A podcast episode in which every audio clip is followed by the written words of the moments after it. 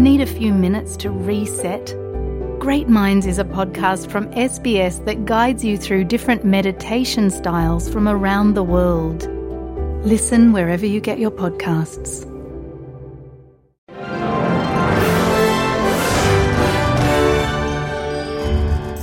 Welcome to SBS News in Easy English.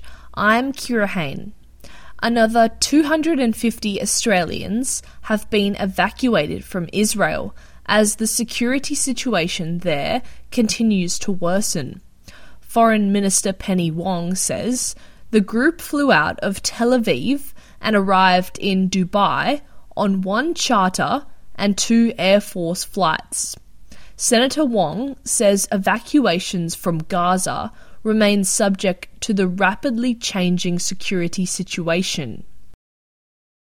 We are still working uh, on uh, uh, seeking to assist those Australians who are currently in Gaza. This is a very difficult situation, uh, a very frightening situation, uh, and uh, we are working with international partners, including the US and Egypt and Israel, uh, to try and ensure safe passage for Australians. Uh, as yet, as people would know, the situation in Gaza is extremely difficult. Australians are unlikely to get a second chance to recognise Indigenous people in the Constitution in the near future, despite a coalition pledge. The Indigenous Voice referendum was defeated on Saturday, with all states voting the proposal down, and only the ACT casting a yes majority vote. In the lead up to polling day, opposition leader Peter Dutton pledged, if elected, the coalition would hold a second Indigenous referendum to make a simple change recognising Aboriginal and Torres Strait Islanders in the Constitution.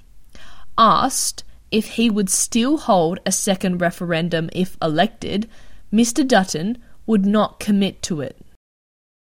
Uh, all, look, all of our policy, uh, obviously, as I said on Saturday night, uh, is going to be reviewed in the process uh, that Kerrynne and Jacinta will lead now.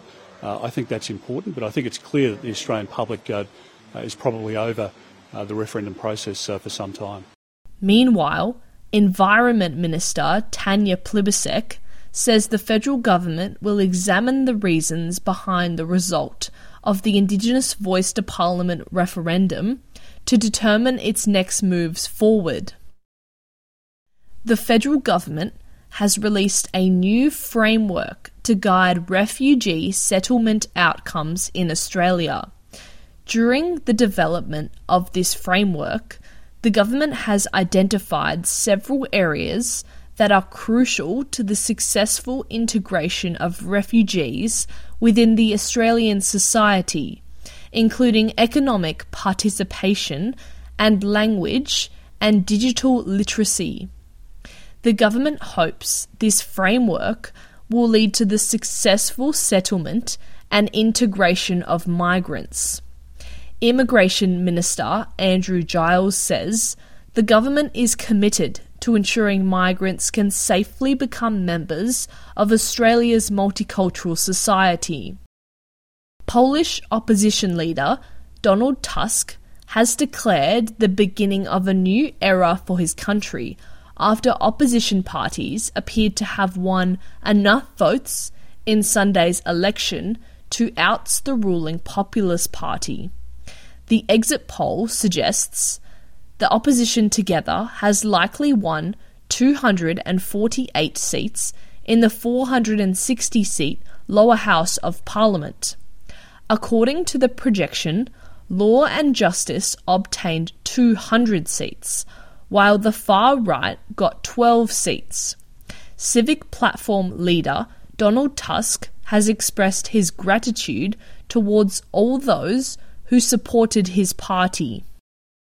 In football, Manchester City believes they're now seeing the real Mary Fowler, with the Matildas star feted for helping orchestrate the 5 0 thrashing of Bristol City that's thrust the Sky Blues to the top of England's Women's Super League. Fowler was just an afterthought among City's star studded squad in her debut season, but the 20 year old demonstrated again on Sunday that she's now ready to take centre stage for the ambitious WSL contenders following her World Cup heroics. She produced two pinpoint assists as City ran rampant in the first half on Sunday, scoring all five of their goals before the break. Meanwhile, Sam Kerr found her way to the score sheet in Chelsea's 2 0 win over West Ham. I'm Kira Hain. This is SBS News in Easy English.